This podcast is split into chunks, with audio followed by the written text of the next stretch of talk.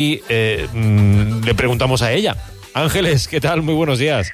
Buenos días, Juan Carlos, ¿qué tal? Muy bien. ¿Hubo verbena esta noche? No, verbena, ni hoguera, ni nada por, esti- Nada. por el estilo, ¿verdad?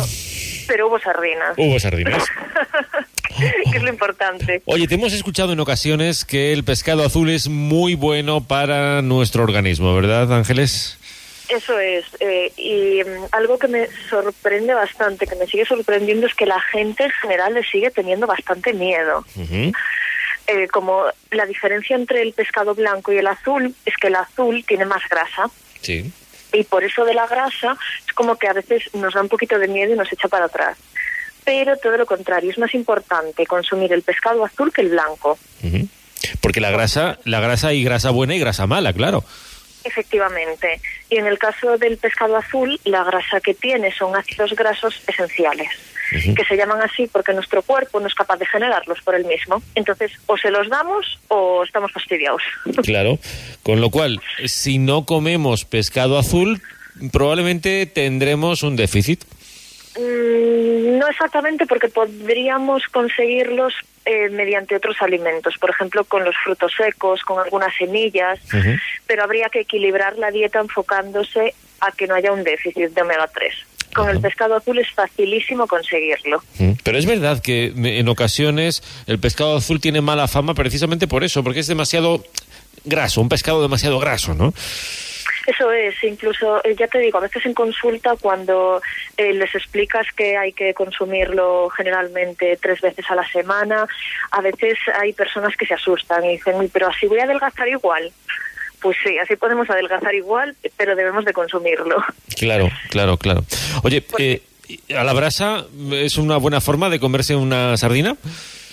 A la brasa es una forma estupenda. Y aparte también las podemos hacer al horno, las podemos hacer eh, a la plancha en casa, eh, incluso al vapor. Sí, sí, pero a Ángel, a Ángeles no le va a gustar, no le va a gustar la forma clásica, que es que dice el refrán que a sardiña ten que mollar o pan. Y, el, pa- y el pan ya Bueno, el pan, si lo consumimos de forma moderada, mm, lo compro, venga, te lo acepto. bueno, Pero moderada. ya vamos negociando, ¿eh? Doy la mano a torcer. Sí, sí, sí, sí, sí. Bueno, pues tenemos ahí la sardina como buena compañera, así que podía ser tres veces a la semana San Juan y comer tres veces sardina, que no Podría pasaba ser. nada. Oye, Porque además, eh, Sí. mira, los omega 3 que tienen eh, tienen efectos antiinflamatorios, tienen efectos anticoagulantes y son cardioprotectores, porque nos ayudan a subir el colesterol bueno, el HDL, nos ayudan a bajar el colesterol malo y los triglicéridos y la hipertensión. O sea que todo es bueno. Eh, Todo es bueno. Algunos dicen, es que sardina de noche, no, yo en todo caso a mediodía, pero por la noche son más pesadas, ¿no? Eh, depende, depende de con qué las acompañes, Ujú. eh, depende eh, de si comemos muy rápido o, o comemos despacito. Generalmente si comemos rápido, en la comida nos va a sentar peor, vamos a hincharnos más, porque la sensación de saciedad tarda 20 minutos en manifestarse desde que empezamos a masticar. Si terminamos de comer en 10 minutitos, pues probablemente se nos hagan más pesadas. Pero eso es lo que tiene de bueno el pescado en particular, ¿no? Porque como te obliga a rebuscar las espinas, ya te tomas más tiempo. Eso es como la gente que se come los frutos secos pelados. O sea, al final te puedes zampar el triple de gramos de frutos secos pelados porque no tienes que pasar el tiempo pelándolos. Yo creo que con la sardina es lo mismo. Si la haces tan churruscadita que te puedes comer hasta las espinas, te puedes zampar 10 sardinas del tirón. Y de la otra manera, pues a lo mejor con tres ya va a ser bien, ¿no? O si las comemos en lata, que como ya las podemos comer directamente, también solemos comer más rápido. Claro. Oye, Pero bueno, en lata incluso tienen más calcio, ¿eh? O sea, no, eh, tiene una parte muy buena el consumir sardinas en lata.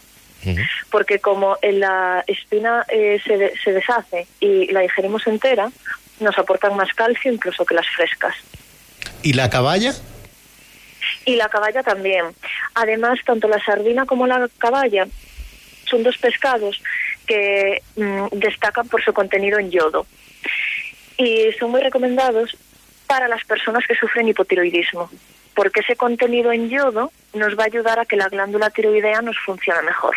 Vale, ¿y hay alguna forma de conservación que influya más? Porque nos podemos encontrar al escabeche en aceite de girasol, en aceite de oliva. ¿Hay alguna que es más recomendable que otras?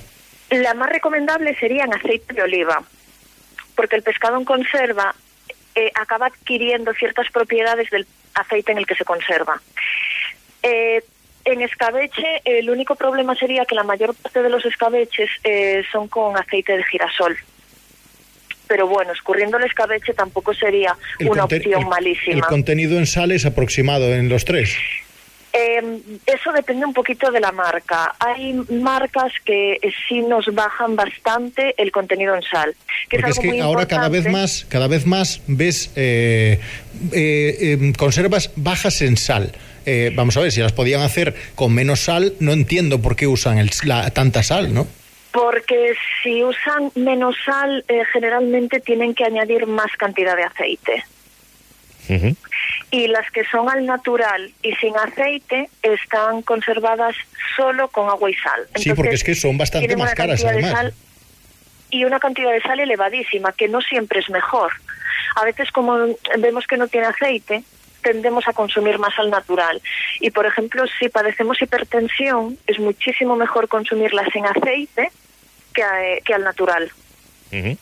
Bueno, pues ahí nos quedamos con todos esos consejos. Ya vemos que la sardiñada, si esa fue la opción en la pasada noche, es una opción estupenda, pero no para un San Juan, sino para, cualquier momento del, del año. Nos quedamos con la etiqueta esa que en alguna ocasión alguien puede ponerle al pescado azul como eh, pescado eh, grasiento, poco compatible con una buena dieta que tienda también a guardar la línea, porque eso es mentira. Así que eh, le quitamos esa, esa etiqueta. Ángeles, muchísimas gracias. Gracias a vosotros, chicos. Hasta la próxima semana.